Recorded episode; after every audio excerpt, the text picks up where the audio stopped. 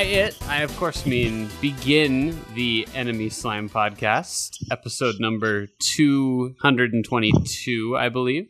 Uh, nice symmetry there, 222. I'm your usual host, Jared, and I am joined today by Mr. J. Joseph Jr. Happy uh, spooky Halloween. See the new Halloween movie that's just named Halloween. Did you see Just it? like the other Halloween. I didn't see it. I heard it was good. Some people seem to really like it, uh, and, and others not so much. Um, but uh, I, I, I'm curious. I don't know if I'm twenty dollars curious enough, but I'm curious. is that what a movie costs in New York? Yeah, it's it's insane. Fuck me. I can see if I go on if I go on a Tuesday night, which I never do because it's always podcasts, but if I go on a Tuesday night, I can see it for like four fifty. That's good. like I'd see it for that much. it's pretty easily. wild.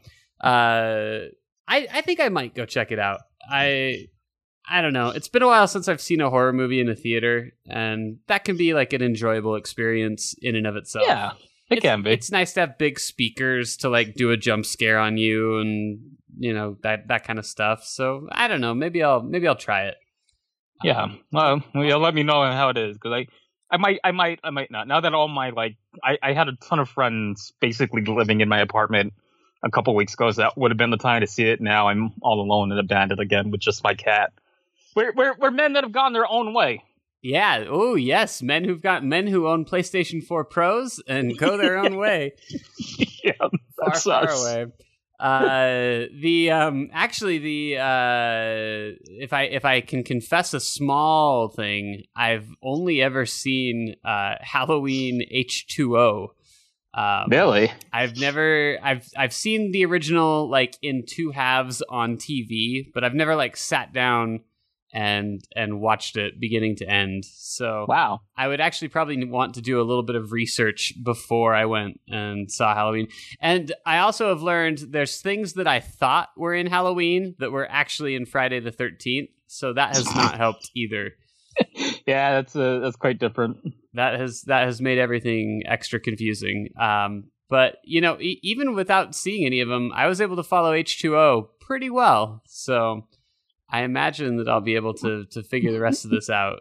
Now, did Halloween ever have a chapter where they went into space? No, see that that is Friday the thirteenth. This is a common Jared mistake where I'm like, "Hey, you guys remember when Michael Myers was in space?" And they're like, "He didn't go to space, man." Like, right, that was Jason. Jason X. Uh, Yep. Jason X, baby. Uh, that's where he kills. Uh, well, he, kills a lot of people while they fuck, so that's a bad. that's a that's a bad example. Uh, and I don't know if Jason X is the tenth one, uh, or if it's just called Jason X. I So feel like it's the tenth one. there's Might be wrong. there's a lot of things that I'm not really sure about. Uh, but it I, I mean, I do know it's a, a pretty common. Oh, see, that's what I want to see because I know it's a pretty common trope for uh, uh, for a couple to be killed while they're having sex or after they've had sex. Like they did that in the last uh, Alien movie that came out. well, I, having sex in the shower, and the xenomorph is like, oh, "Can't have that." That's true. Uh, and but I think Jason has like a specific problem with that. Like I think when he sees Oh, yeah. fornication, he's like, "No, I got to shut that down." Whereas You're right. You're right about that. Uh, it's very specific to him. the aliens like- just wanted to kill everyone. It didn't. That's Didn't true. matter. I, I and I think it, what it was with Jason was like he was he died because teenagers were off fooling around while he was dying. So it, that's like you know. Oh, you know what it was? It was his. It was his mother because he wasn't even an entity in the first one. Um, Oh yeah, that's right. Because in in the original, and and uh, that's another one where I didn't see it until like years later. And you spend most of that movie being like, "Where's Jason?" yeah. and the answer is pretty much nowhere. Yeah. Uh, it's really it's really something. But yeah, it's not until you get to like Friday the Thirteenth two where it kind of becomes like the the series that you actually like think it is. No, and it's it's weird because that was kind of a lot of movies from that time period. I feel like like the '80s, especially like the first the first Rambo movie, for example. I, it's not even called Rambo, and and it's not the character that everyone knows. He's not like the the the badass that goes off and kills a ton of people. Uh-huh. He's just a Vietnam vet that wants to be left alone. Um, and then in Rambo 2, he becomes the Rambo everyone knows. Right, right. And actually like uh by that same token, Dirty Harry has some of that too, where like Yeah. You have all these dirty Harry quotes, but a lot of them are from like the fourth one in the series. And right. the first time I heard that, I was like, wait, there's a fourth one? I didn't even know there was Uh, a third one. I feel like Godfather's kind of like that too. Maybe not as much as the others, but uh, you know, the first one is really more about kind of uh, his downfall, and then two was kind of like the real cold-hearted bastard everyone knows. Um, it's a weird thing. Yeah, it's a little odd. But, you know, uh, it's it's still uh, they're still pretty enjoyable, at least the ones that I've watched. I I got a kick out of. So Oh, absolutely, I, I agree with that. Uh, uh, speaking, of, did we did we do? Uh, uh, yeah, we did to do a proper introduction. yeah, we're we're, we're we're good enough. I didn't Okay. I didn't mention that we're the only ones, but we're the only ones this week. We're the only ones this uh, week. and we we could have said no and not had a nice private intimate conversation but instead we said you know what? The people have waited two weeks for enemy slime podcast and by god we're gonna give it to them uh, regardless of, of you know what that takes. So Yeah, hey, this is like well, it's not, not our first uh, uh, one-on-one session for the podcast. yeah that's, That's, the first time. I- It's been years since we did that, and and so I didn't realize it until just now and you made me think of it. Um, we didn't do spooky picks this year um, oh shit, you're right. and you know what? It's probably for the best because every year it gets progressively harder to uh, think of anything. Like I, I, That's- I always have to go back to years past, and I'm like, ah, shit, we did that already. yeah, I you know I, I feel like I got a ton of stuff recently that uh, does make my spine shudder. For example, uh, The Walking Dead, the final season, and only I paid twenty dollars for half the product. It was, it's a pretty spooky game. Uh, I, I think, um, and I, I don't even remember if this, if we did a podcast when this got announced, but Skybound is going to come in and finish the game, which uh, really Huh. which which leaves me with you know very little confidence uh, that anything meaningful or good will come out of it. But uh, the game will be finished officially, and uh, Well, that's a, that is something, all right. I don't really. I I think I said this on the original when we talked about this. In some ways, I'm more excited because like it's just to me as someone who like knows everything that's going on behind the scenes. I think I'll be I'll be way more interested in just seeing how this disaster wraps up. But yeah, you're right about that. and there's also something kind of funny about someone who doesn't follow the industry at all because there are people, I guarantee it, who bought The Walking Dead the final season who probably even right now don't know that Telltale went out of business. And Oh, you're absolutely right about that. It, it's funny because when you follow the industry like we do, it's easy to forget like how casual a lot of people are about it. Like, right. like, like now we're at the point where we basically just have to realize, you know, this is kind of casual entertainment, and people kind of float in and out of this shit, and they're not all super dorky nerds like us keeping up. Like they don't give a shit what Ubisoft or Rockstar or or Square Enix are doing to their employees. They don't know about it, and and I think that uh, that that comes up in the topic we're going to talk about tonight, where uh, uh, I, I think I said this to Lucio, where everyone is really upset about what's going on with Rockstar, but this these people kind of calling for a protest of their games. You have to keep in mind there are a very small subset that is also knowledgeable about what's going on behind the scenes. Um, the larger fan base is going to just see past that because we know how uh, brand name defensivism works and all that, um, and they're just going to go for it. And and even beyond that, we have people that don't follow the news at all that just hear, "Oh yeah, these guys made GTA 5, and I like GTA 5, so I'm going to go get this." Well, to, Um, to kind of build on that, like now more than ever, I know a lot of people who are kind of closer to my age who like have a console, but maybe buy like two games a year. You know, like, Yeah. like, they're just Yeah. very, very removed from it. And there's little like high level things where they're like, "Well, I gotta play that," but like at the same time, they they really are just completely blind to like what's going on, or uh, it'll just be one of those things where they're like, "Oh, remember Dead Space? Do they still make those?" like, I like that. Oh, absolutely. No, no, no. You know, I've I have uh, one of my sister's friends, uh, uh, and one of my friends. They'll come to me and they're like, "Oh man, did you hear about Final Fantasy 7? I'm like, "Well, yeah." Yeah, I, I I've gotten that too. I've got people who are like, "Holy shit, Jared, you're not going to believe it," and I'm like, "I bet I will." And they're like, "Yeah, well, guess what? Final Fantasy VII, baby, it's back, and it's better than ever." And my my my friend I was telling you about who stayed with me and introduced me to Mr. Robot. Um, you know, she has one. In the last conversation we had, know, she has a PlayStation 4. The last conversation we had, she's like, "Hey, did you play Battlefront 2?" I'm like, "I sure did." She's like, "Yeah, that Darth Maul sure is cool." I'm like, "Yep." Yeah, uh, that's the thing. Is like. I, I used to be the type of person who'd, who'd get up on my high horse and be like, well, I don't know if you heard about all the DLC in that game. But, like, people, there's a lot of people who just, like, bought that game and they're like, ah, cool, lightsaber. And, like, they, Yeah, were, they were happy. They were it.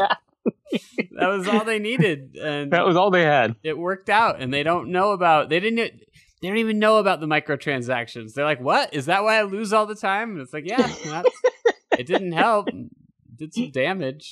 But Yeah, yeah i've just i've had to i've had to kind of let it go uh, a little bit and and just step back but uh, yeah like like you were saying it kind of ties into what we were going to talk about as far as uh, the uh, upcoming red dead redemption 2 um, i don't know how much of this you followed but uh, basically the game comes out this week and now should be a time of celebration and happiness and joy. Um, but instead Dan Houser opened his stupid fucking mouth in an interview, and he just all he did, he dropped one line where he just said uh, that he and his team had been working. I think I can't remember if he said eighty or hundred hour weeks. Um, hundred hours. Yeah, but he said it as like a point of pride to be like, look, this is how hard we're working to finish this game for you. We're working 100 hour weeks right now. And immediately, all of Rockstar just got destroyed by. there's like no thought behind that at all. It's just and and you know it's not the first because where we started on this, it's not the first time uh, a video game developer has done that. Telltale did it too. Telltale was like, yeah, we we we got free work out of our employees and we're super proud of exploiting them. We did a good job. Like, man, we really rode them hard, and look what you got. And I mean, at least in Rockstar's case, like this game will show up and it will be, uh, you know, very excessively polished, and uh, or, or at least I would hope. I'd be shocked if Red Dead Redemption Two came out and it was like a Bethesda game. You know what I mean? You're right. Um, Grand Theft Auto Five has its issues, but bugginess is not one of them, and it's the same deal here. But in Telltale's case, it was way worse because they not only did they overwork everybody, but then they released janky bullshit that barely worked. Yeah. Yeah. And so it, it it's a lot. It's even less to be proud of somehow. Um, but anyway, Rock, Rockstar's kind of gone back and forth uh, with with their kind of relationship with the the media regarding this, and uh, they they normally have like a very restrictive. Uh, like media contact policy for their employees like you don't do interviews you don't talk to people you don't talk about our shit and you don't talk about our company and they completely dropped their social media policy and basically just gave every employee in the company uh, carte blanche to just you know go nuts. Which So- which is a very interesting move to me, and they, they still said that you have to kind of let human resources go, but uh, I sorry know about it. yeah, you had to. They they wanted you to go to HR and be like, hey, I'm gonna put out a statement, and you know, But you're right. It's like a really really different move, as I would describe it. Um, it it's very counter to how they have always functioned uh, as a company. Like Rockstar's never really been in a big hurry uh, to to you know share this kind of stuff, and so yeah, uh, and it's kind it's sort of working for them. Um, so Kotaku did a gigantic piece today, and I guess we need to just really quickly uh, point out that um, it's weird, but Kotaku's somehow been doing like some pretty good investigative journalism. uh, and a lot recently. It's not Yeah. like they're weird one article or two articles a year. They're just doing a lot of good work. No, yeah, they some I don't know what happened, but uh, something something snapped, and and things are actually going pretty well over there. Um, Yeah, they're not uh, reporting on uh, uh, people who learn to drive from GTA. It's just like, no, why would you why would you post that? finally stopped posting that stuff.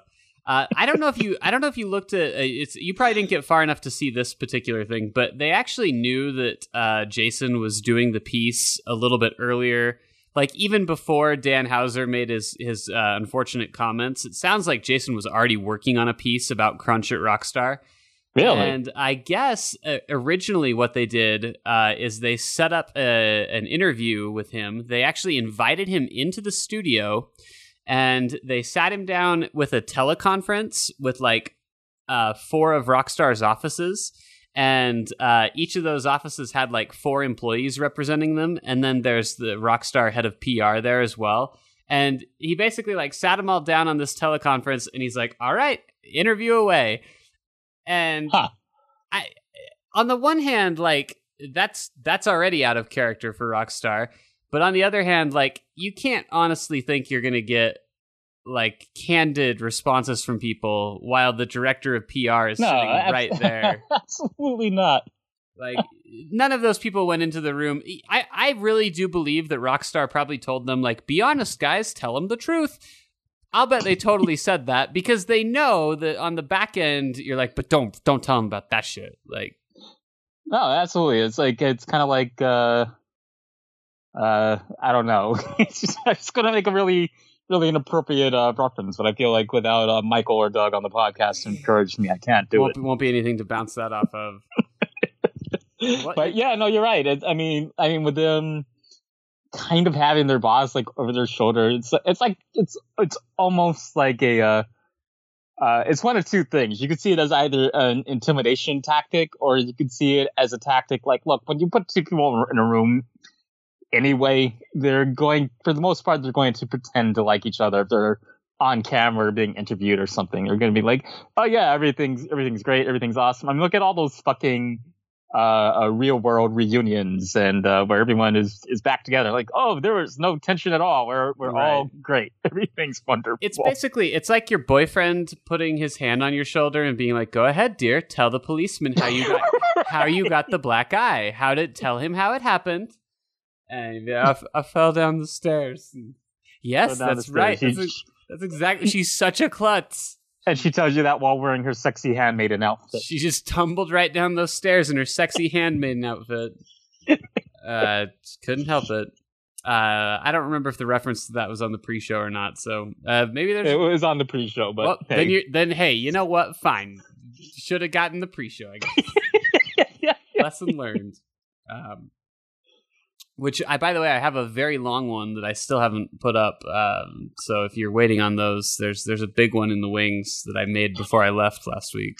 So a, a, very, a very, very quick segue before we uh, uh, Sure. uh, really go into our, our Rockstar thing. I have an Assassin's Creed update. It's an, it's an update that's twofold.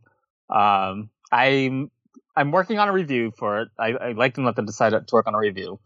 Uh, I want it to give Odyssey five stars. It's going to lower itself to to to four stars, um, maybe even lower. We'll see and that's not because of the content. I'm actually really enjoying the game. I think it's my favorite Assassin's Creed in a long time. But the the glitches that Ubisoft managed to throw into this game are not only super fucking bizarre, but they they're ex- the exact worst glitches that you could put into an RPG. Um, it's kind of like you know, with you almost want the glitches of Unity because they're kind of less crippling than what's going on with Odyssey, where uh, for the most part, quests can retroactively brick you can get loading screen hang while you're trying to save the game. Oh no! Uh, yeah, they're like really, really bad. These are things you do not want in a role playing game. Um, otherwise, I'm having a great time with it. I really love uh, the assassin uh, Cassandra. You know, I haven't played as Alexios, so I don't know how he is, but he, for I guess spoiler alert, he shows up in some capacity anyway. right. Um, I think it's a really fun game. I believe, like I said, I think it's the direction it's going to go. So we'll see what happens in my final review. But that's not the reason I'm bringing it up. The reason I'm bringing it up is because I actually went and I got the Ezio collection of Assassin's Creed because I want to play that right after I'm done with Odyssey. Mhm. Uh, because you know I never played two and I never played Revelations. Um, I started the series with Brotherhood and then went into three. Um, Interesting. yeah. And I, I, I picked up the Ezio collection. I I you know got it. I got a physical copy. I installed the disc, and I went to play it. And then the game was like, "Well, you can't play it right now because it is downloading." so, so I, I wanted to. So, so the reason I bring this up is because um, it, it, the side part of the part of what influenced me to get the PlayStation Pro uh, and I know you haven't had this problem, but I've definitely had a problem with juggling my games. And it's even worse because I take a lot of media, I take a lot of screenshots and Mhm. the occasional video and all that. Um, uh, but each time I install it, I can only have four maybe five games tops up there. And right now, I basically only have Odyssey and uh, Injustice Two.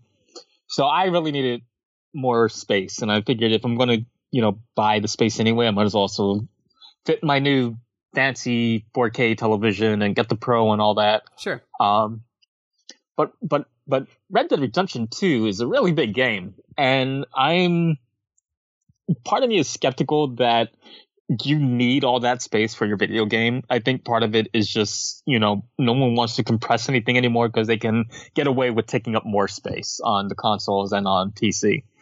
Uh, that that's my little conspiracy theory, anyway. I'm not, but to what end? What what what do you think? Is it just because then they don't have to pay to like compress the stuff? I mean, it just feels. Yeah, I, I think it's pure laziness. I think it's laziness. I think it's money. It feels, uh, and it I feels think odd to me that you develop a game for eight years and be like, zip that shit. I don't think so. I don't know because think about it. Like like if you because I was reading the Kotaku thing and it was like you know they had to go back and then um, just reorient scenes because they wanted to put black bars on and all that. And it's like you think about you know cutting time you can and look you don't have to compress like like is there anything there's not much that convinces I, I don't know i had to play it of course i had to see how the game runs and i had to see what's so spectacular and mind-blowing and how big it is but um i'm not convinced that this thing you know had to be four times bigger than gta 5 but we'll see yeah, I mean, we'll it'll we'll find out. Um, and actually, so I, know that our conversation about crunch is going to be kind of scattered. And and very first thing I should say is if if you're not I- into the industry that much, uh, crunch is basically it used to be like maybe the month before the game came out. Uh, and basically, what would happen is it would be all hands on deck in a studio, and it was just kind of expected that you would work you know, in excess of a normal shift. And that could be maybe just a couple hours every day, but it could get as bad as like 12 to 13 hour shifts every single day until the game shipped. Um, because the way that, you know, this kind of stuff works is once a release date gets set, like you got to meet that release date and there's just nothing else you can do about it. And uh, Red Dead, in, in traditional Rockstar fashion, had already been delayed once, uh, you know, just with between the publisher, like before even being announced and then was delayed again publicly. Uh, uh, so, twice actually before being announced Oh, that's true. Yeah, that's right. They said it was two times, and so like you just get to a point where like you're out of time and you need to ship the game. But what I was going to mention is uh, in Dan Houser's original comment, uh, he's like, "We worked hundred hours," and then everyone was like, "What? What the fuck are you talking about?" And he went back on it. He walked it back, and he's like, "No, no, no. No one in the studio works hundred hours," which pretty much all of his employees say is a lie. Um, but but he said uh, he said uh, me and the writers are working hundred hour shifts, and that should be even more horrifying because a month before release there shouldn't be anything for the writers to do. right That No, shit there should be written. be. Um, it should be written and done and, and just good to go but that you you made me you made me realize the reason why I mentioned this is uh, you were talking about one of the things they decided to do was they decided that every cinematic in the game would look better if it had uh, black bars on the top and the bottom, and so that is a decision that writers would make probably. And but it does mean that the entire rest of the team, including like the people who record the cinematics and render everything, uh, had to go back and redo all of it, like every little piece. So- so so the thing is like i uh, uh, uh, as i guess a, a filmmaker by day or a filmmaker primarily uh as video games have gotten more cinematic cinematic they've really kind of failed to impress me on that account and i feel like the first time i was truly impressed was actually gta 5 uh followed by uh the phantom pain and after that uh uh assassin's creed odyssey i feel like they actually understand uh, camera work and they understand how you know you use that to tell a story and because you know it is its own art and you do have to know what that is and have some confidence behind it. It's not not just like a camera in front of a person to say, okay, Sure. now it's cinematic. Um, I mean, that uh, Bethesda would probably do that. Like that's just right. like just like square them dead center of the frame. All right, now t- point those soulless eyes right at the camera and say everything that you have to say with no part of your body moving except the mouth. Perfect. It's cinema. I, I, I, gotta say that that that even that little detail is part of why I love Odyssey so much because y- you look at Cassandra's eyes and her eyes are just like so full of life and they're not like these dead kind of still. She doesn't look like a corpse basically like you would in a Bethesda game. I mean, when you get it right, it really works, and, and, more importantly, when you get it wrong, like say Mass Effect Andromeda, uh, for example, uh, it it can literally ruin everything. Yeah, it really can. Like absolutely everything. Uh, I still love that that that little clip from Mass Effect Andromeda, which I swear to God, I thought it was a mod or something, where uh, one of the characters punches another character, and their punch does not connect, and it looks like one of those falsified things you would see in a movie from like the 1950s. I'm like, this mm-hmm. is. I just the the fact that you cannot connect a punch with a 3D person that cannot feel pain. It's got some, it's got some bad stuff. um, it's good that you mentioned film because one of the things that I wanted to kind of hone in on is, um, and, and I, I'm curious if you if you would say that this is an apt comparison because it's something that I would say, but I don't even know if it's true. But I think film is probably a lot like uh, uh, the video game industry, and what I mean by that is there's a lot of people who want to do it and they want to do it because it's just what they're passionate about. It's not because it's a job to them. It's not because they want to make money. The dilemma is that means that you can treat people like garbage because there's a million people who are ready to take their place immediately. Like if you stand up and you say, "You know what? Fuck this. I'm out." It's like, "Okay, like that's no problem. I have someone else who would love to do your job and I can pay them less." You know, it's it's it's really interesting that you bring that up. I, I did actually want to bring up um, film as kind of a as kind of a parallel, and not just because I work in the industry, but because I feel like a lot of decisions in video games are actually mirrored after how they run the film industry. Um, but there's a certain actual logic and a science behind the film industry as to why things work the way they do that video games do not have, and that video games don't necessarily need. The video games have to kind of figure out their own thing. And and I think crunch is kind of a symptom of that. Um, it is actually um, a lot harder to screw someone over in film than you think, and it it certainly happens, and it happens often. It's happened, and it happens to me. Um, and I think that's just kind of the nature of the beast. You're working with like so many people, and you're absolutely right. Or you have people that come in and they're like, I'm going to do this because uh, it's what I'm, pa- I'm, passionate about. But a lot of people also come in and they're like, I'm going to do this because I can.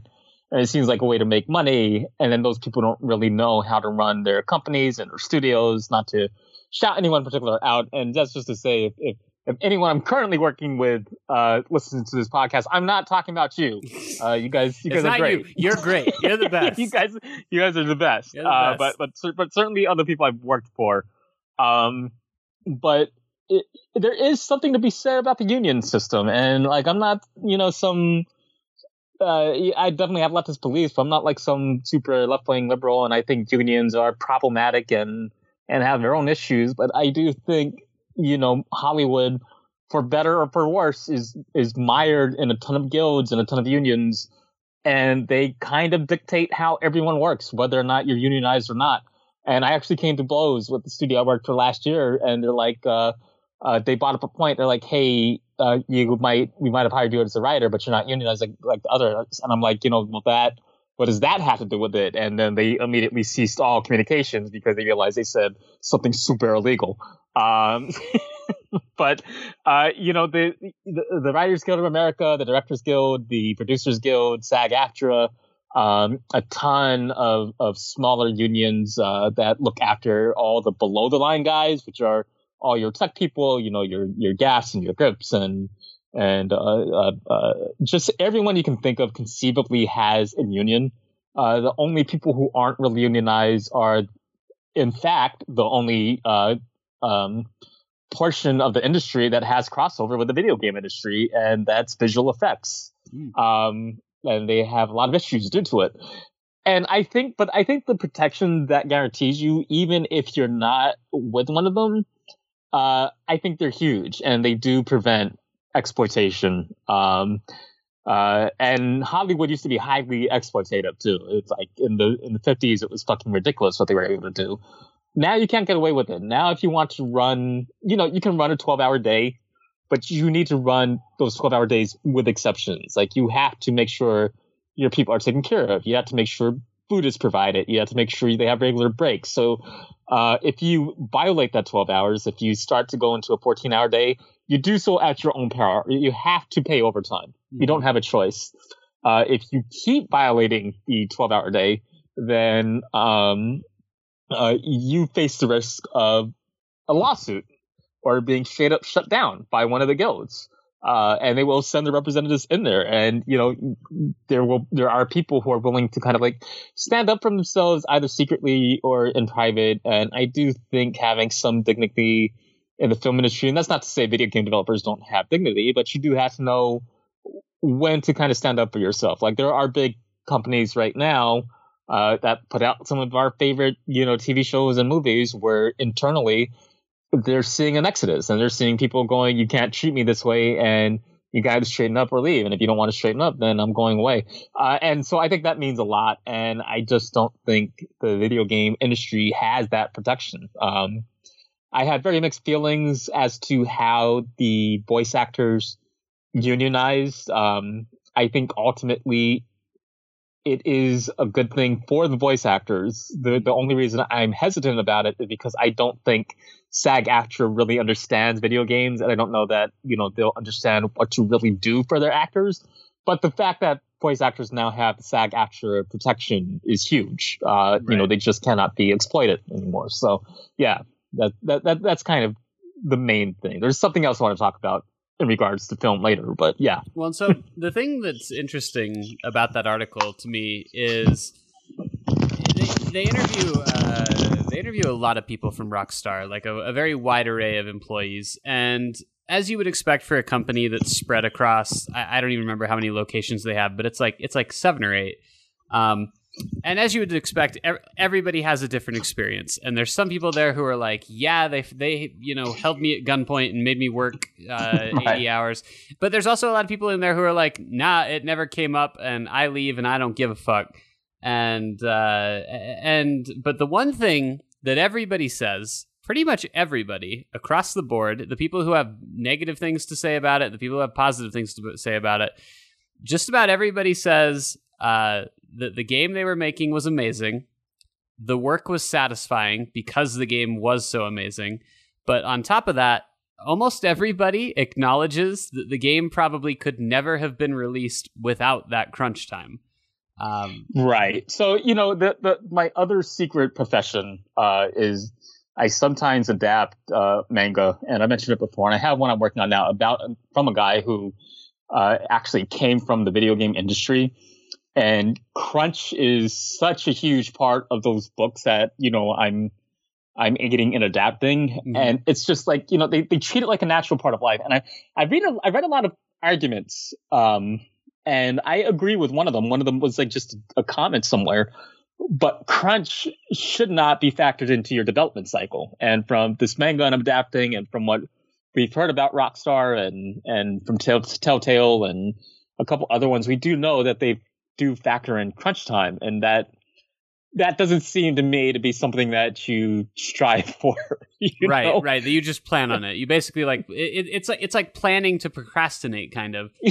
But right. at, at the same time, again, everybody can kind of acknowledge like this project is so like awesome in scope and and insane to behold that it would be impossible to get to a, a, point where like you're not doing it. And and so but you're right it is kind of defeatist to just go into it and being like and this is the week where we all want to kill ourselves and this is the week where the game's out. And right. Like yeah I, I, I think it's kind of like in film right? No one no one's trying for reshoots. You want to get the film in the can as soon as possible period. mm-hmm and then reshoots. Yeah, you you plan your reshoot time and you factor that in, but you try to avoid them. It's not something that you go, okay, now now reshoots happen. Um, right. Um, you just want to make the fucking movie and you want to make it right the first time. I think it's also something that people, and I think a lot of how Rockstar kind of stepped in at this time is what what really seems to rile a lot of people up is how they're going on record and like Houser's doing interviews and basically claiming that like this stuff doesn't exist when to a lot of these people it very provably does.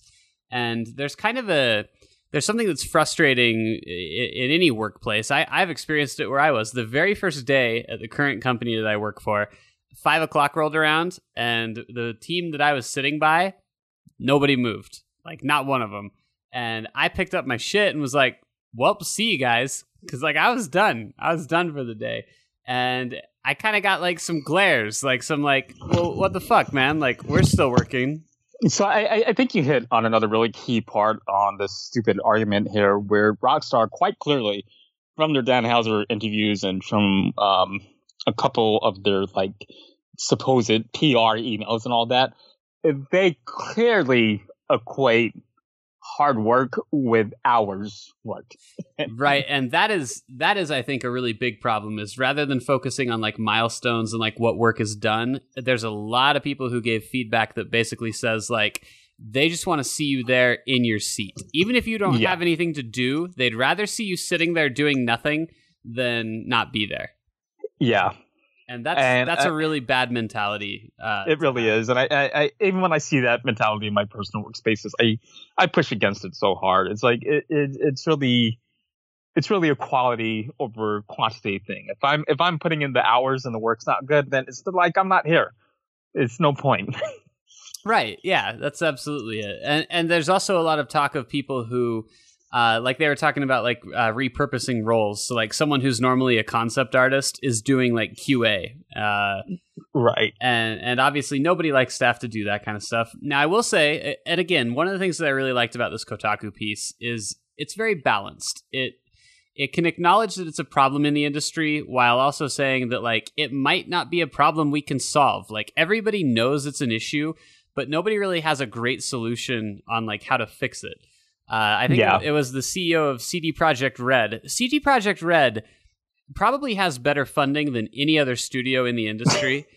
and even they have it and and they and he straight up called it in an interview he said it was a necessary evil uh, he's like I, I wish it, it, was something that didn't happen but it does happen and i he's like i don't see a way that we can avoid it um, and so anyway my my twitter is basically all indie devs and so that's that's smart. And so all I see on my Twitter feed is like Rockstar's evil and uh, this is terrible and it's unacceptable and there's never a time where it should be okay. And I think that the article has a little bit more of a measured approach of like this is shitty and we should try to make it better. Um, but at the same time, like you know, it, it may never be perfect. It, it's just a, a kind of reality of the situation. Like we may never make it perfect. Um, and it is worth mentioning that uh, I guess a huge part of your pay of, at Rockstar is bonus based, and I, I, guess like we're talking like pretty heavy bonuses, especially on years mm-hmm. where on years where games are released. And there's a there's a very pleading segment at the end where uh, they basically say that just about every employee uh, that they interviewed was like, "Please buy the game anyway." Like we know that in, your instinct is going to be well let's let's be let's be in solidarity with the developers at Rockstar and boycott Red Dead Redemption 2 and the the irony is like that would hurt them even more because then they won't get their performance bonus and all that God. all that crunch that they did is for nothing. So they need the game to sell well. And, and beyond that like I think you just want people to see your work. Like if you worked hard so, on a game like you don't want nobody to experience it so, so, so you hit on another really big part on why I have very mixed feelings about this, like boycott. It's like, look, if it were me, and, and, look, I do realize that sometimes the it's a little oversimplified and reductive compared to what goes on in the film industry. But if it were me and I fucking toiled over this thing, unless I left the project with like really, really bad blood, which I have done, but if I work that hard on something, I want you to see the work. I think just about anybody would say that. People who kill themselves for their art, like they want you to see the art. The, the the worst thing that you could do is kill yourself for your art and then have no one look at it. Like that that feels really painful. Yeah. Uh, absolutely. And so I mean um, it, it's a it's a little crazy. It, like I, I totally get the idea that um you know you would look at the studio uh, abusing a workforce and be like, "Well, that's not okay." And uh, and I'm not going to support it. But at the same time, like I really do get that like it happened, it's out there. You may as well enjoy it. Yeah, no, I I I, I agree with that notion, and and that's kind of you know, no, uh, for everything that we've heard from Rockstar employees, none of them are saying, "Hey, you boycott our work now. Like we're done with Red Dead Redemption. Uh, uh, don't buy it.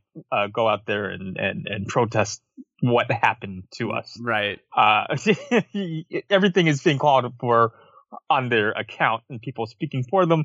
And I, all my life, it doesn't matter whether it's it's movies or or um, uh, whatever I'm working in. All my life, I've never liked it when people have spoken for me, you know, and and said this is what I should I should want and and how you should feel on my behalf. Uh, let me speak for myself. Let me tell you, you know, what the deal is. Mm-hmm. So and and like the fact, look, I'm not I'm not trying to justify. Look, okay, uh, we got our, our, our Red Dead pre-orders in or whatever. Uh, we're going to run and storm uh, GameStop or Best Buy or wherever the hell we get them from and, and buy them.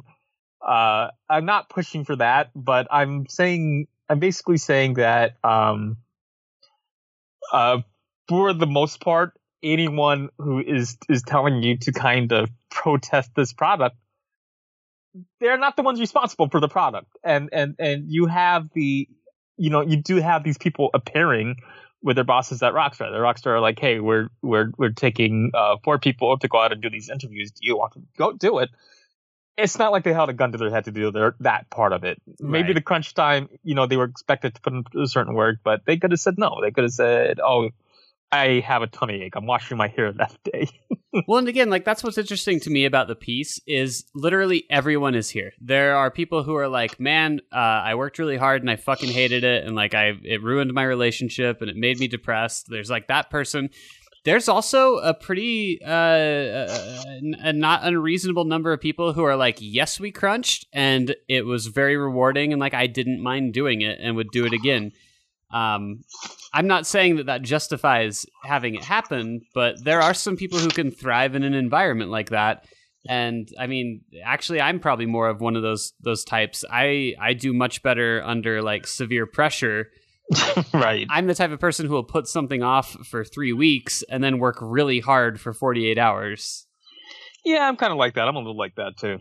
So um, it's it's probably unavoidable, and, and that's what makes me wonder not to like sound political here, but I don't know if the solution to this is like a free market kind of thing where you just know like yeah, if you work at Rockstar, like that's shitty stuff that happens. And if you don't like it, you could go work for Ubisoft where everyone works a 9 to 5 and no one cares about horse I don't know if that's the fix or if it is something more like what you're talking about where like, you know, maybe maybe they should unionize a little more uh, and and try and get some kind of like protections put in place that all the studios well not all but like a lot of them are in California so like that could work nah, that that's true.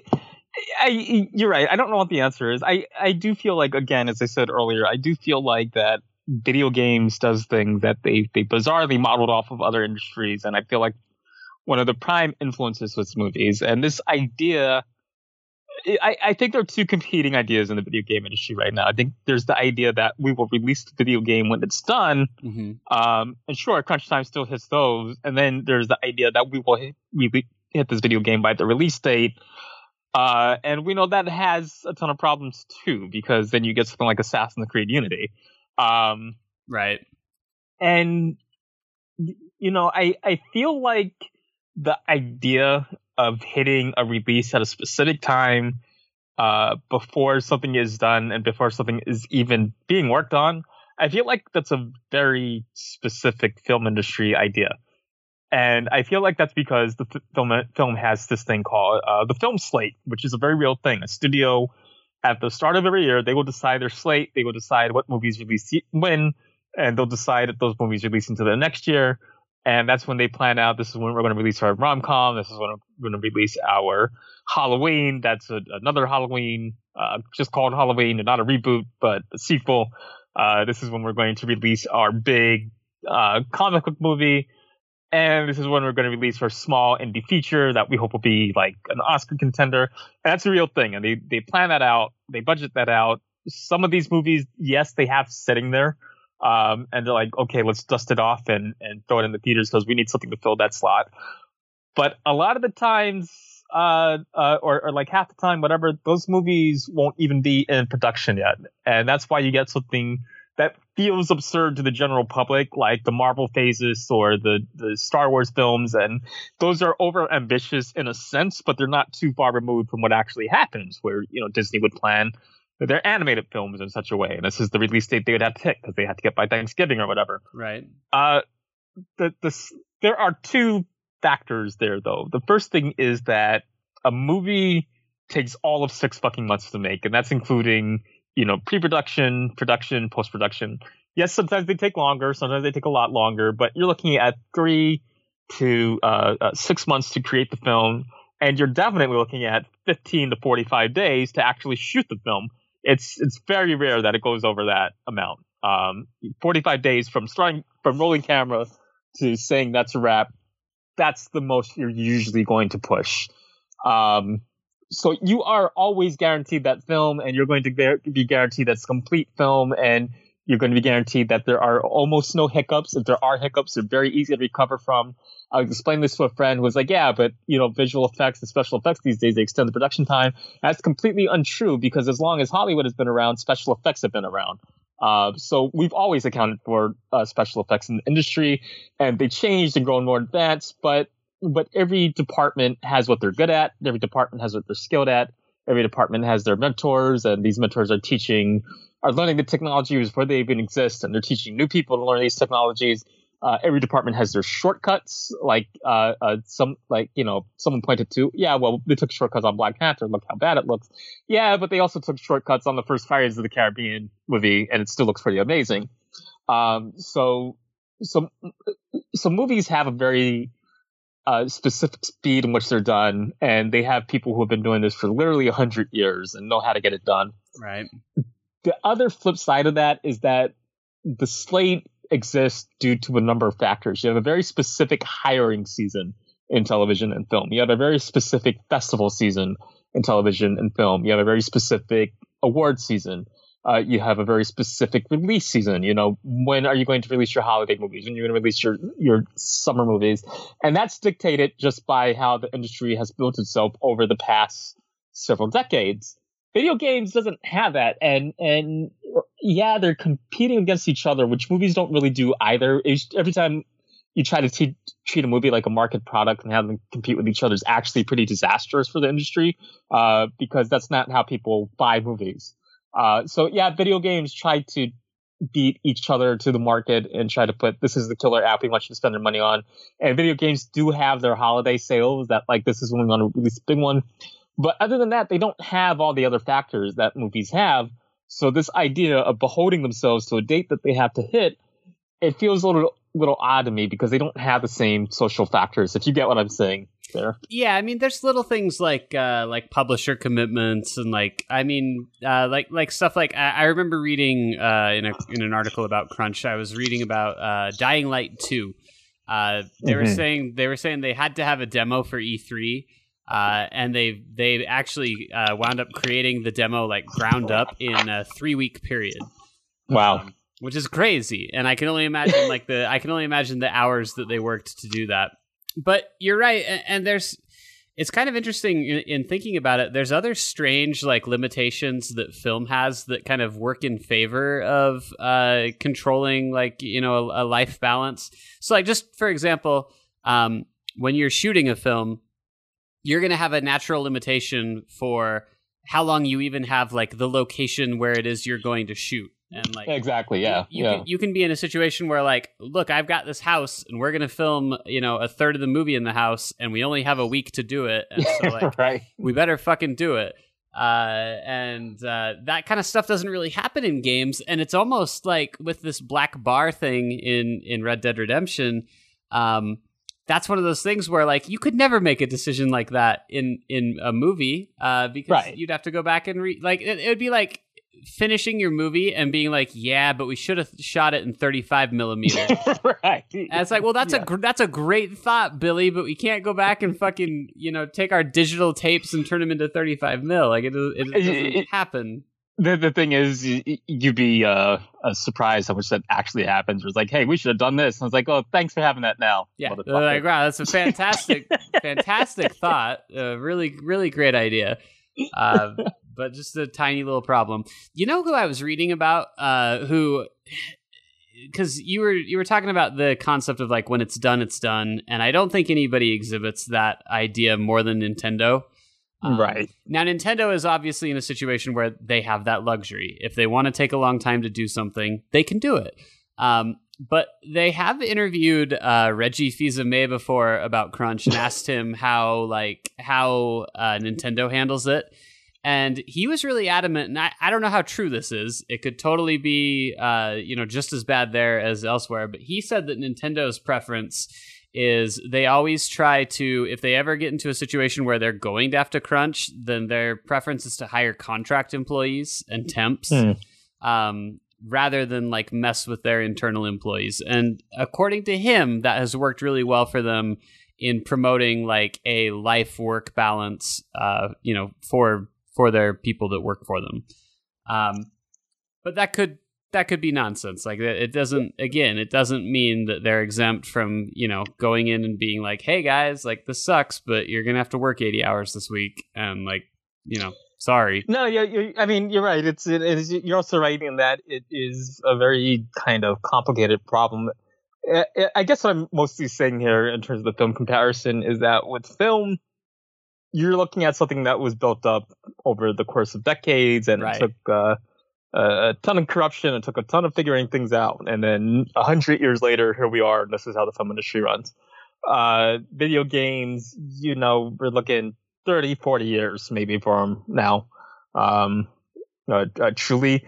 And to me, with video games, especially in terms of crunch time, especially whenever I read this manga that I'm working on, I'm like, you know, a lot. Uh, and what I was saying with uh, with Rockstar um, deciding exactly, uh, we're going to write this now. We're going to add 100. We're going to add black bars now. A lot of this feels like a self-inflicted wound. Um, you didn't have to pull that trigger, and you did it anyway.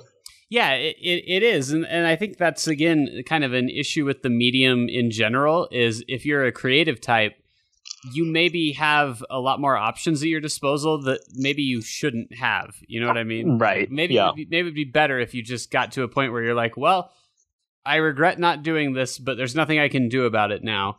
Um, so so so so so the last like film comparison I'll make of the night, um, you know, is the idea of pre-production and the reason you don't hit snags in production and post production because you plan the shit out of pre production, mm-hmm. and it's a poss you know it's possible to hit a development hell with movies, and we call it pre production purgatory because it is possible to be stuck there for fucking ever. But in pre production, you were planning every single thing. You're planning the look of the film. Uh, you're planning your shots. You're you're getting your actors, and you're rehearsing the shit out of them. Um, everything you decide, you have to decide it in pre pro sometimes you can get away with a last minute thought in production. Sometimes you can get away with a last minute thought in post, but it largely doesn't happen. You make that fucking plan in pre pro and you follow through with it. And that's it. That is the blueprint. That's the DNA for the entire thing. Um, and you're not deciding to add black bars in post production.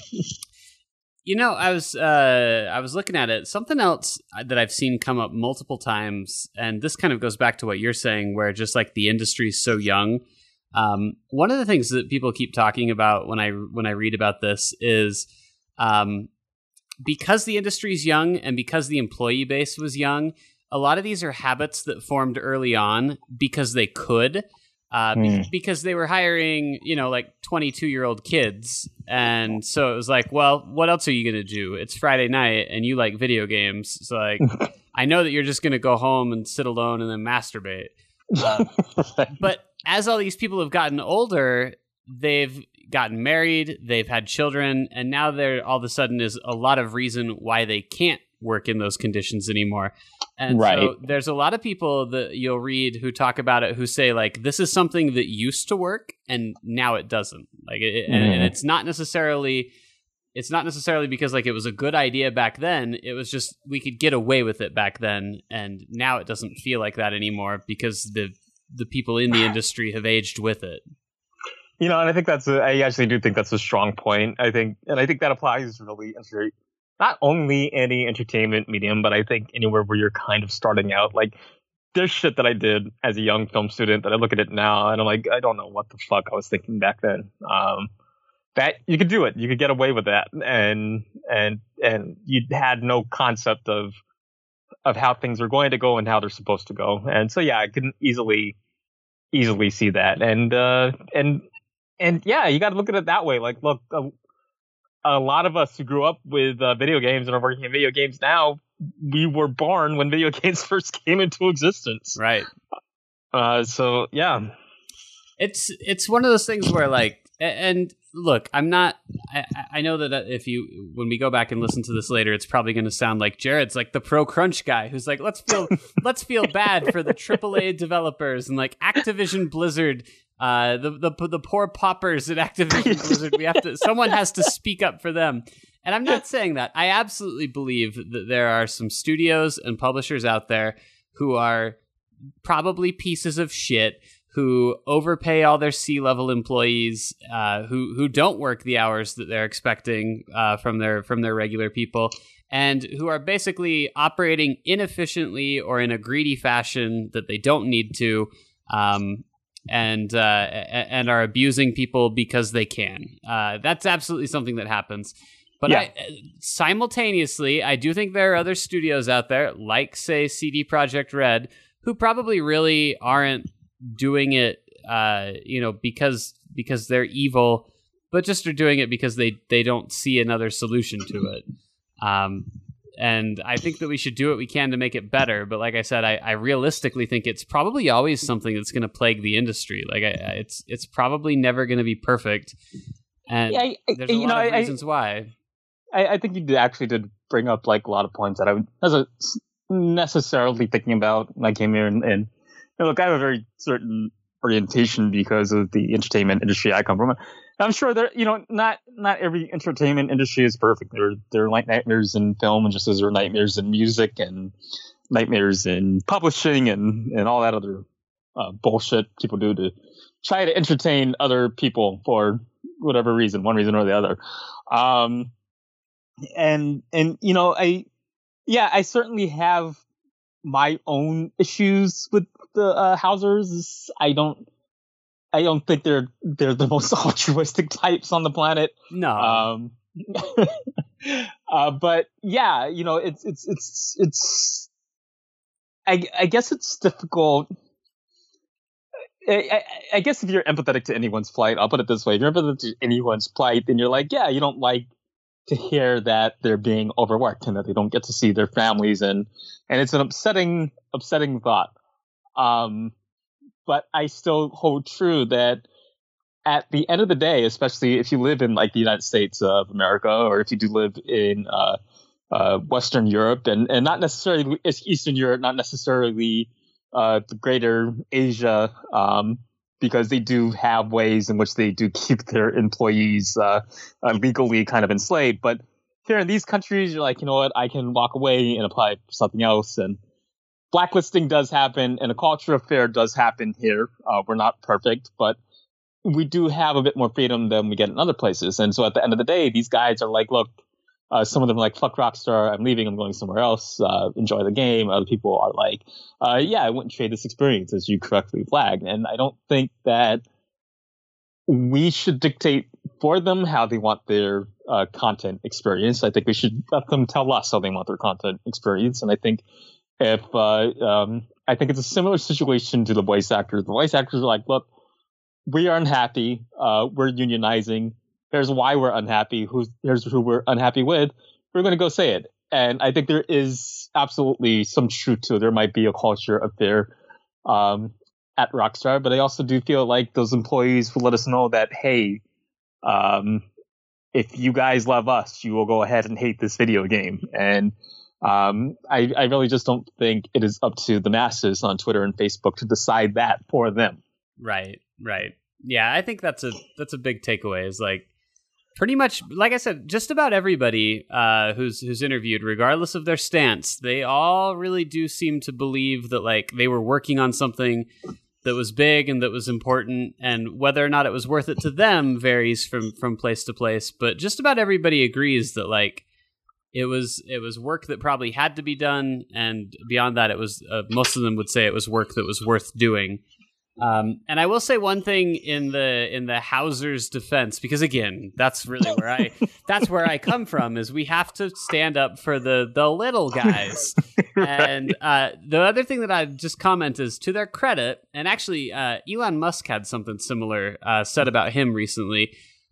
They do pull ridiculous hours, and they pull it all mm-hmm. the time. And you can say that like that should be expected because they own the fucking company and they make more money than anybody who ever sets foot in there but at the same time, like at the very least, I'm sure there are a lot of other companies out there who are probably expecting the same thing of their employees, and they have like C level employees who you never see.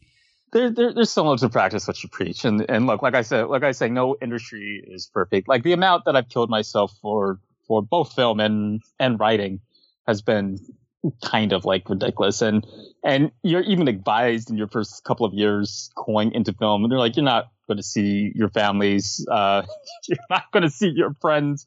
This will sort out who your real family and friends are. Um, there is a sort of, you know, speaking in terms of, I guess, the artist, there is a sort of passion there. Mm-hmm. And I heard once that, you know, I, I, I got to figure out where I heard this quote from because it's one I recite often to a lot of different people. And there's something about your art um, where if you're a true artist, then your art kind of hovers above everything else. It hovers above your responsibility. It hovers above your lovers. It hovers above your friends. And there's something very cynical about that, but I feel like there's also like a level of truth of it where you are willing to kill yourself to a degree for this thing. And that's not to say it's always right. And, and it's certainly better when it's driven by your own passion than by someone dictating over you and like breathing over your shoulder and saying you're expected to sit here and do that. Right. Um, but there is still a level of truth that uh, you know artists sell themselves for their art. It's, it's a, a, trope as old as time, but it's a true trope. I mean, by that same token, if you look at the people who are the most unhappy in the Rockstar interviews, they're almost all in. Uh, is it their London office? I think it's the London office where they keep all the playtesters, mm-hmm. and those people justifiably sound like they all want to kill themselves. Uh, right. Whereas, like, it's a lot easier to uh, to sit at work for 14 hours when you're like poring over dialogue that you've written and you're trying to perfect it and get it, you know, exactly the way that's true to your vision and true to your like. It's got to be a lot easier to be like a staff writer and pull crazy ass hours than it is to be like a quality assurance tester. Oh, absolutely. And and I'm not sure how interactive Rockstar is going to allow their employees to be when it comes to Red Dead Redemption, but the employees for Assassin's Creed Odyssey have been highly interactive and just seeing them on Reddit and seeing them on Twitter and being like, look, I like killed myself to make this village and I really loved writing that quest and just seeing their passion for the project. And uh, it, it, brings a little bit of a tear to your eye. You're like, yeah, they worked super hard on this and they want people to see it and experience it and comment on it. I mean, I still want to talk to whoever did the horse nut physics. Like, I want to know if that's something. I want to know if that's something that like meant a lot to him. Like, did he did he come up with it and then they put it in the game? Like, was it like a passion thing where he's like, I wonder if I could shrink these nuts? Were they as passionate about it as say writing the physiology of uh, of a harpy or a dragon? Yes, exactly. Like, are they are they one of those types of people? Are they the ones who you know they're scrolling through a porn site and they see the picture of the woman like standing by the horse and they're like, I wonder wonder. You know, th- they pause for a second before c- carrying on. Uh, what's going on in there? Should I click this? I don't know. But uh, so, so, so that's us for the enemy slime, shy, uh, slime shill saying that you should buy Red Dead Redemption uh, a get, fuck the little person. Go out there, pre-order it today. Get the deluxe edition. Uh, if you really want to get the PlayStation Four edition. If, if that, really go your own support, way. Uh, you know, Google Google Dan Houser. Look at pictures of him. He's only got one hoodie. He needs. he pretty clearly needs another one. So like, you should buy this game and help this poor guy out. Uh, because it's, this is not going well. uh, so I, that's all I'm saying. I'm just saying that like I feel like nobody's out there standing up for the little guy, and by the little guy, I mean big scale AAA publishers. You know, on on, on that note, I, I watched an interview with uh, uh, Patrice Désilets recently, um, and I saw that he was wearing like a blazer and shoot and tie and a, a baseball cap, and that just killed all sympathy I had for the man. Boy, whatever happened to that game he was working on? Ancestors. Is that what it's called now? It had a different title at one point. Uh, yeah, I, I, think they're calling it Ancestors now. Is it actually It's still kicking yeah. about. Ancestors: The Humankind Odyssey. I I don't have a lot of faith that this will come out. Uh, Uh, I I don't either. And what I've seen, it looks like Assassin's Creed. Only you're a monkey this time. Which why not? Let's go that far back. yay! It sounds pretty good. Uh, I don't know. Do you think it will come out before or after Death Stranding? it's hilarious because I had that ex- exact same thought. I asked the I asked a friend the exact same thing. Uh, what do you think is going to be the killer game of the year? Death Stranding or Ancestors? I yeah, I think that these are probably both ones that you're just never ever going to see. Um, yeah, see that's another that's another thing. You you you need someone cracking that whip because man, without that studio oversight, Hideo Kojima and and Patrice Désilets with all the betrayal and and indentured servitude, they put out those games.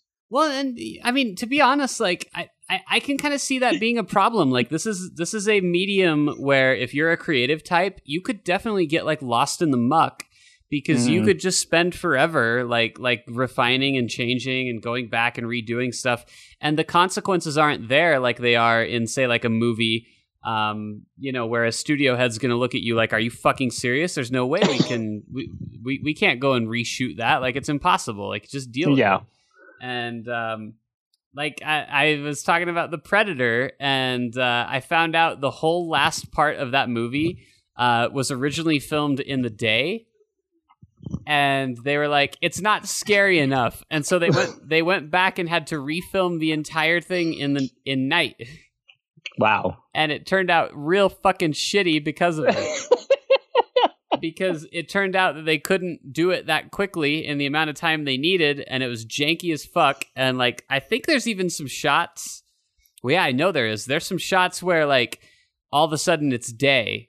Uh, like they're they're they're running around at night and then in like the big climax i'm sure we're supposed to think like the sun is rising but it's just kind of like morning. Like it's like oh. But it's it's weird. All of it's it's super bizarre. And like i said like in games they could have gotten away with that. It's not it's not even too late right now for Dan Houser to be like you know what? All of the game takes place at night. Uh, it's just it's what i want. It's what i like. And so let's go back and change it. And i mean you know you crank a few a few knobs and you got what you want. And so like people like hideo kojima or patrice uh, Désilets or whatever uh, they can get stuck in that stuff and True. and True. there's a that's probably a big part of why it seems like Death Stranding isn't even a real game.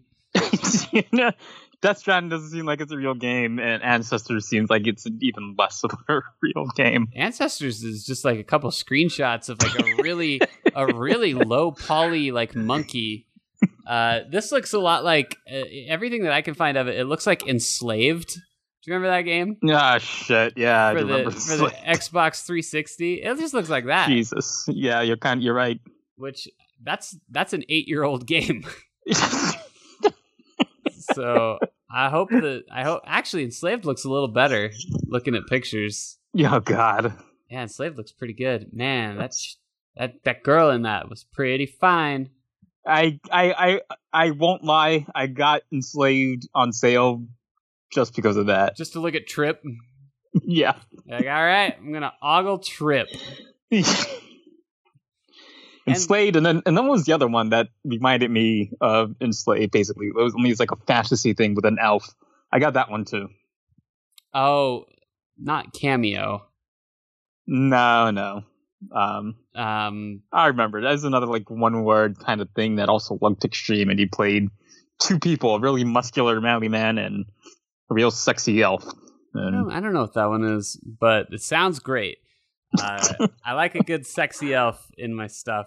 And actually, uh, speaking of which, I can just very briefly mention because we're probably getting close to time, but uh, I did end up getting suckered into Soul Calibur Six. Um, really, and I I will take a moment to just say like uh if you don't buy it you're a smart consumer uh, because it has the exact same trappings that every other fighting game has and uh it's not as bad as Mortal Kombat um because one of the things Mortal Kombat did that bugged the shit out of me is in the story mode you would fight a lot of characters who hadn't been released yet no, that sucks. and I You hate know it. I I- hate it when they just I hate it when they just make it so obvious that like everything's done. Like, just, Yeah. just at least lie to me. Lie to me and be like, lie to me and be like, oh, we're doing crunch right now to finish that DLC. Like, fuck, man, we're really cracking the whip over here. Have Uh, you run into any uh, lizard lizard men online? No, but I uh, I can definitely see there's a um there's three accessory slots and you can make some very just generic shapes in those slots. So I absolutely see how you could make a nice big dick. It would not be difficult to make a nice big cock in that game. But like, like, like, is it as detailed as uh, horse genitals, or dragon genitals, or or harpy genitals? I don't think it's going to be as detailed as the horse genitals because it doesn't shrink or grow in the cold. Um, but boy, I've seen some pretty frightening characters in the create a character. There's a there's a thing you can do where after you create a character, you can mark it as a favorite, and if you do that, it will send that character to other people's game, Oh God! uh, and the, and the character the character will like show up in the in the story. So there's a story mode that you go through that's create a character basically. So you you create a guy and send him through the story mode, and you'll fight other people's characters um, that that have just shown up. And so like. Uh, actually, funny enough, the the greatest soul I made was uh, Ezio. I saw like I basi- nice. I basically saw all of his armor, and I was like, oh, I could make a pretty solid Ezio. So I, I went ahead and did that, and I marked him as my favorite. And now I know I've sent him off to fight strangers. So, so, so, like two things on that. Like, I, I was recalling kind of like how the, the great big Marvel uh, in Soul Calibur uh, back in the day was that you could create like Cosmos, right? You can get her parts and sure. and make her. and That was pretty cool. And that was like Lizard Dick. The other part of that I will say is uh, Assassin's Creed Odyssey. Their photo mode automatically saves the photographs and shares them with every user. And I've been exploring that game, and uh, you can take photographs of some super inappropriate stuff, like like beyond inappropriate. And I've actually done it a few times. And I was thinking, uh, games should not allow users to share things. Yeah, that would be like better. that. It would just be better if we didn't have the internet at all. Uh, and that's why Soul Calibur 2 was so great uh, because I didn't see anybody's dick. It was just, right. it was just a normal fun day fighting uh, Spawn or whoever was in that one. Uh, uh, Zeus- Zeus's, Zeus's dick is incredibly popular as a photo. Yeah, why not? Stands to reason. Uh, somebody made a. Uh, you'll appreciate this. Someone made a really, really good uh, 2B from Really? uh, from Nier Automata. Like I do appreciate that. like really good. Like I can't believe it. And they do this they do this in the character creator and it's really smart on their part where you can tell when they stick some of that armor in there that they're like, "Oh, I know who like this will be." Like Right. someone will see this and they'll realize like, "Oh, that's that's uh the Assassin's Creed guy." Um, Right. But here, I'll, I'll show you this. Check this 2B out. It's pretty damn impressive. At least I think it is. let's, let's check that 2B out. Uh, send that over, and then uh, there's someone also made a really good. Uh, That is a really good 2B. who's- Wow. who's the girl from The Witcher? Uh, Ciri. Ciri, yeah. Yeah, someone made a very good Ciri, and because Geralt's in the game, the fighting style is already like dead on. Um, but there's a there's a couple really good series. Uh, there is an excellent Shrek that I've seen. Um, Uh, this is like, uh, I'm actually looking at, um, uh, it's not Ezio, it's uh, Altair, and, and they did a good job with him, too. Yeah, uh, there's you. You could really easily do a, a couple of the Assassin's Creed guys, um, probably. So I, there, there's some pretty decent stuff in there. There's also again, there's some really fucking weird shit too. So it it's not win win. But like I said, even just looking through like all the armor pieces, you can get a really clear idea. You're like, oh, I know what I'm gonna do with that, and like it. it there has to be some of this where they knew when they put it in there. They're like, "This looks like Link's shirt. Someone's gonna make a Link." Like, Yeah, absolutely. There's like, They had to be aware of that when they did and you didn't have to spend 20 hours unlocking all your pieces for Ezio. No, uh, in fact, you actually can't. I, I think everything's unlocked already. Um, wow, what, what like a concept that everything is unlocked behind the game that you pay for. The one exception to that is uh, DLC characters are obviously not available, and there's already one because she was a uh, season pass pre-order bonus or whatever. Um, so her equipment is not in there, nor could you be her like character. No, that's lame. Oh well. Yeah, it's a little dumb. It's extra dumb because uh, it's Tira, and she's the one who has the ring, Really? and uh, that is how you that is how you make uh, the Sonic the Hedgehog uh, custom character. And so I'm a little upset about that. And actually, I should probably share that with you too, so that you can appreciate how, how great that Sonic looks. I'm actually b- before you shoot. Well, let's let's take a look at this Sonic. Doesn't he look great? That's my boy. Got to go That's- fast. That that's fantastic. I'm actually looking at a video of uh, Doctor Doom versus Spider Man. Uh, Soul Calibur six. I'll bet you could make a pretty dope Doctor Doom, actually. Yeah, the Doctor Doom looks pretty good. Spider Man actually looks pretty good too. That's really? like- I, w- I would have expected Spider Man to maybe not look so great, but well, you could use the Mummy maybe and probably make a pretty good one. Uh, yeah, they're both looking pretty dope. There's a lot of races too. Uh, like you can be a mummy or a lizard man, or or uh, you can even be like uh, elf elf woman, or there's even just a skeleton. So to do, I do like Elf Women. so, So, to, to do like Skeletor is really easy because you've got like the hood already, and it's really just a matter of putting a skeleton in the hood and coloring it. um, like I said, I've been I've been super impressed. It's a really detailed creator, and it's not hamstrung like other games do. Uh, you can pretty much just do whatever you want with it. So that's pretty cool. Well, anyway, maybe maybe when it's fully released and on sale and all that, I'll I'll grab it like I've done everything other fighting game. yeah, just uh, Soul Calibur does not have a history of doing like deluxe editions like Mortal Kombat does. True. So you can wait for a price drop, but you're probably always going to be stuck buying the season pass if you want all the characters. Like that that's just always how it's going to work. And that that'll probably never go down in price. So it's not going to be a great deal no matter what, I don't think, but it's not like Mortal Kombat where I know they're going to release a second boxed edition a year later. right. Uh, I don't think they're going to do that. From from what I can tell. Fair enough. Fair enough. But yeah, you can live out some really weird fantasies, and uh, and I've already been been doing it. So I've Also, Doctor Doom is really kicking Spider Man's ass, so it's very accurate. I, no, it's not a surprise. But yeah, it's one of those things where like I never get lost in character creators. I just don't have the patience for it. But for some Really? for some reason, Soul Calibur like I get I get stuck in there, and I can't help myself.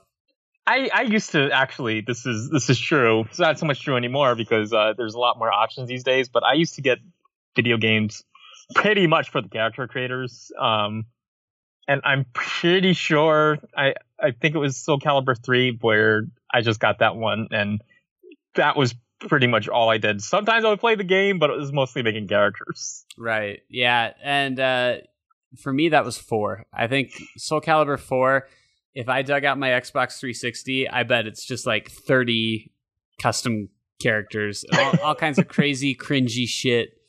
Um, and it's weird too. I'm not really like a big fan of a lot of the stuff that I wind up creating, but like I just see it and I'm like, oh, I could make that. And yeah, so- it can be pretty addicting to do that. so like mine had I remember making a lot of Final Fantasy characters at at a time when I had pretty much accepted that that wasn't something I enjoyed anymore. I don't know what I just did it anyway. I don't know why, but making uh, Leon S. Kennedy in a bunch of games was a thing of mine. So Yeah, why not? I, I, I had a Leon S. Kennedy. I, I bought like one of the, the WrestleManias and I made him there. I definitely made Leon S. Kennedy in Soul Calibur. This is my thing for a while. I have no clue. What the hell is him? Yeah, like I said, I, I bet you anything if I dug out Soul Calibur four, I've got like a like a Sephiroth. Sephiroth, I, I feel like Seph- Sephiroth is just required if you're ever going to attempt it. You just have to do Sephiroth. As long as you surround his name with X's, you're good to go. that's the that's the key to the internet, That's that, that's that's how you do that shit, baby. XX Sephiroth XX. and and then you go on and you you troll Eh. on Twitter. And if you can't do that, then you do SS Sephiroth with an F instead of a TH. Yeah, that's a good Uh, one. That's a good one And- too. Yep. Man, we You and I are really good at the internet. Like we, we know what we know what the fuck is up. oh man. All right. Well, I think we're just about at time. Is there anything else that you want to make sure that we hit on before we go? No, I think we actually talked about a lot. Yeah, uh, there was a, there's a lot to unpack there, and I feel like there's no. I would have much rather come in and been like, guys, this is the deal, and this is how we fix it. But like I said, that's kind of the problem. Is I don't. I I, I feel like know. a lot of people are going to listen to to this podcast and be like these fucking idiots and their support of crunch time. Yeah, their, their, support of crunch time and their reductive film comparisons of, of film to, they know, to video games. They know me. They know I'm a fucking AAA shill. Uh, And I, even then, probably no one's going to be happy. The AAA's are going to hear this and be like, "Hey, I heard that part where he said they should unionize." I'm not okay with that. And so, like, it, nobody's going to be happy. Hey, just like Crunch, I, I, no one's happy. I mean, Enemy Slime hasn't been like contrarian for a while, so it's about time we got back on our game. Yeah, we found a way to make sure that we're not on anyone's side. no one, no one is uh, is on board with us. Yeah, perfect. Love it. All right. Well, uh, we'll be back next week. I, I assume. Uh, hopefully with some Red Dead Redemption Two uh, impressions. I I pre-ordered it on my PlayStation 4 Pro. I did too. So I'm excited to see whether or not all those people's uh, like marriages dissolving was worth it for my enjoyment. Where everything wrong with industry. Like I want to. I want to know if I want to know if all the missed baseball games that that, that, that like father had. I want to know if they were fucking worth it, and I'm excited to find out. So, man, we should get the season passes. Oh yeah, for sure. You know what? You want to know a secret? What's that? I, I bought the like heavier edition that has the bank robbery mission. so I'm just I'm for for this month I've just been a complete fucking shill for the industry. I bought Soul Calibur six, which is a dumb thing to do. I bought uh, an expensive Red Dead Redemption. I've just I've basically just fully committed. You you avoided Assassin's Creed Odyssey. I did. I steered clear but, of that one. But the, but the good news is that not only did I buy it, I bought the $100 Cassandra edition from GameStop, and I bought a copy of the art book. Uh, so you're covered. Well, great. Maybe next month we'll find out Red Dead Redemption has shark cards or whatever, and we can buy a bunch we, of those while we're at it. Get a bunch of those. Uh, I'll buy like twenty bucks worth of Felix credits. It'll be great. Hell yeah, we're gonna be the we're gonna be the roughest, toughest gamers that ever were. Uh, if you enjoyed our podcast today, guys, I think you should go subscribe to us on iTunes or on the uh, Google Play Store or wherever podcasts are sold. I don't think we're on Spotify yet. I need to work on that. Um, but yeah, go check that out. Go follow us on Facebook and Twitter. We're at The Enemy Slime on both of those services. And until next week, I think that we are out. Remember, guys, season passes and loot boxes are the way of the future. You gotta buy them and support the triple A's. how we get the games that